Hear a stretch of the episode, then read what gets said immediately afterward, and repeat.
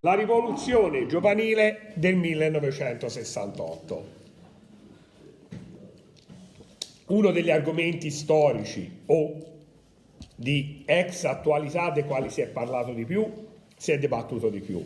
Io l'invito che vi faccio mentre vi racconto il 68 è non farne un'apologia, non è stato un momento dei santi, degli uomini giganteschi, di gente meravigliosa, eccetera, ma nemmeno una distruzione che ora stiamo facendo di quel periodo storico. Come tutti i periodi storici è stato un periodo estremamente complesso ed estremamente contraddittorio. È stata più che una rivoluzione politica, eh, più che una rivoluzione sociale, è stata una rivoluzione nei rapporti tra le generazioni. È quello che è cambiato perché poi le classi sociali più deboli non hanno guadagnato tutto che dovevano guadagnare al 68, non c'è stata una trasformazione sociale paritetica, però sono cambiate delle cose nei rapporti tra le generazioni. Il 68, come tutti i periodi storici, è, ha delle pregenesi. No? Le pregenesi sono nelle prime rivolte studentesche in Italia del 66, eh, dell'occupazione dell'Università di Berkeley negli Stati Uniti, che anche questa arriva prima del 68, ma poi eh, qualcosa esplode davvero nel 68. Abbiamo, il famoso movimento eh, del 22 marzo, eh, dove eh, in Francia vengono sospese tutte le attività didattiche, vengono occupate tutte le facoltà per cambiare i rapporti tra docenti e discenti e per dare una spinta molto più libertaria all'insegnamento e al ruolo dello studente. Eh, Dopo questo ci sarà appunto il maggio francese, le, le rivolte eh, a Berlino, in Germania, dove è stato lì l'origine del movimento eh, del 22 marzo. E eh, anche in Italia abbiamo l'occupazione delle facoltà di Trento, della facoltà de, di Pisa La Sapienza, della facoltà di Roma e, è un movimento che ha, eh, avviene in tutto il mondo occidentale e dell'est, ovviamente non nelle zone afrasiatiche, perché poi questa rivolta, come abbiamo già visto, si sposterà a Praga con la morte di Jan Palak e eh, niente sarà più come prima. Eh, quali sono le richieste del mondo giovanile? Le richieste del mondo giovanile sono una maggiore libertà nel ruolo di figli, nel ruolo di studenti, una maggiore autonomia nello studio, i corsi di studio liberi sono io a scegliere che esami do, non deve essere la struttura a sceglierlo, anche diminuire le tasse universitarie, aumentare le ore di lavoro dei docenti universitari e, re- e, rendere più leggeri gli esami, non una chiave della volontà dello studiare meno, ma per evitare che ci siano delle barriere eh, insensate verso il futuro, cioè se eh, io vi dico in cultura generale mi dovete dire che ha fatto gol nel 2002 Livorno-Treviso, è ovvio che tanti non lo sanno e uno dice questa è la barriera culturale e non vai avanti. Cioè quindi ridurre diciamo, il nozionismo, aumentare eh, la dimensione dialettica fra docenti e discenti.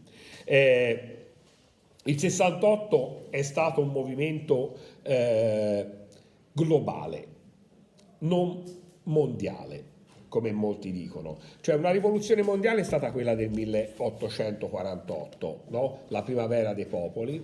Qui invece è un elemento di globalizzazione, cioè sembra che i giovani, mentre il movimento del 48 era mondiale perché in Francia si rivendicavano diritti per la Francia, in Germania per la Germania, eh, nel Piemonte per il Piemonte, qui sembra che i giovani abbiano tutti le stesse eh, dimensioni e le stesse aspettative. Quindi è uno dei grandi paradossi della storia, il 68 che è un movimento eh, che è propedeutico al movimento no global, in realtà è stato il primo movimento global perché è stato il primo movimento che ha generato proprio una globalizzazione dove non c'è stata una differenziazione tra zone e zone del mondo.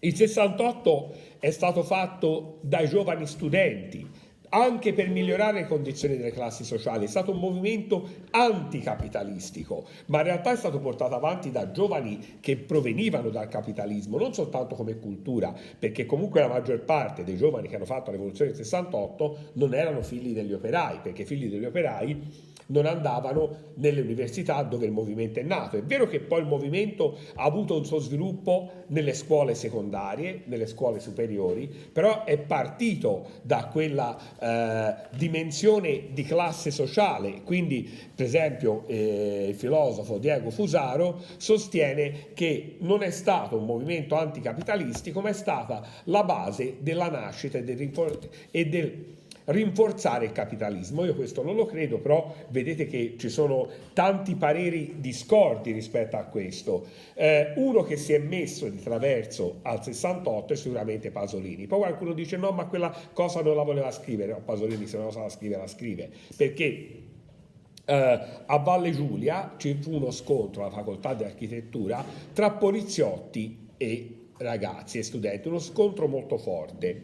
E la sinistra prese un po' le difese degli studenti, non, anche il Partito Comunista non è che ebbe un eccesso eh, di eh, eh, attenzione rispetto a questo, però Pasolini fa una premessa a quello che io vi dirò ora e lui dice questo, i giovani studenti che hanno contestato avevano ragione, la polizia aveva torto, però io sto dalla parte dei poliziotti perché se c'è una lotta classista io mi metto sempre dalla parte dei poveri. Qua, eh, scrive una lettera a Giovanni del 68. Quando ieri a Valle Giulia avete fatto a botte con i poliziotti, io simpatizzavo con i poliziotti perché i poliziotti sono figli dei poveri. Vengono da periferie, contadine urbane che siano. Quanto a me conosco assai bene il loro modo di essere stati bambini o ragazzi, le preziose mille lire. Il padre è rimasto ragazzo anche lui a causa della miseria che non dà autorità la madre incallita come un facchino tenera per qualche malattia come un uccellino. Quindi lui dice questo, questi sono lì a lavorare per dare 100.000 lire e mandarla a casa e voi impavidi, paurosi, siete i figli dei ricchi che pensano di avere diritto a tutto. Ora volete anche la rivoluzione, è il vostro nuovo giochino. È un modo di guardare il 68, Pasolini poi tornerà indietro in futuro su queste posizioni, che non è la verità, ma è un modo di guardarlo. Però si deve anche dire un'altra cosa, che il 68 ha avuto delle spinte positive e creative incredibili. L'idea dell'immaginazione al potere, l'idea di un aumento della dignità e dell'uguaglianza delle classi sociali più deboli, del nuovo, nuovo della scuola e è sicuramente qualcosa che ha avuto significato del quale parleremo la prossima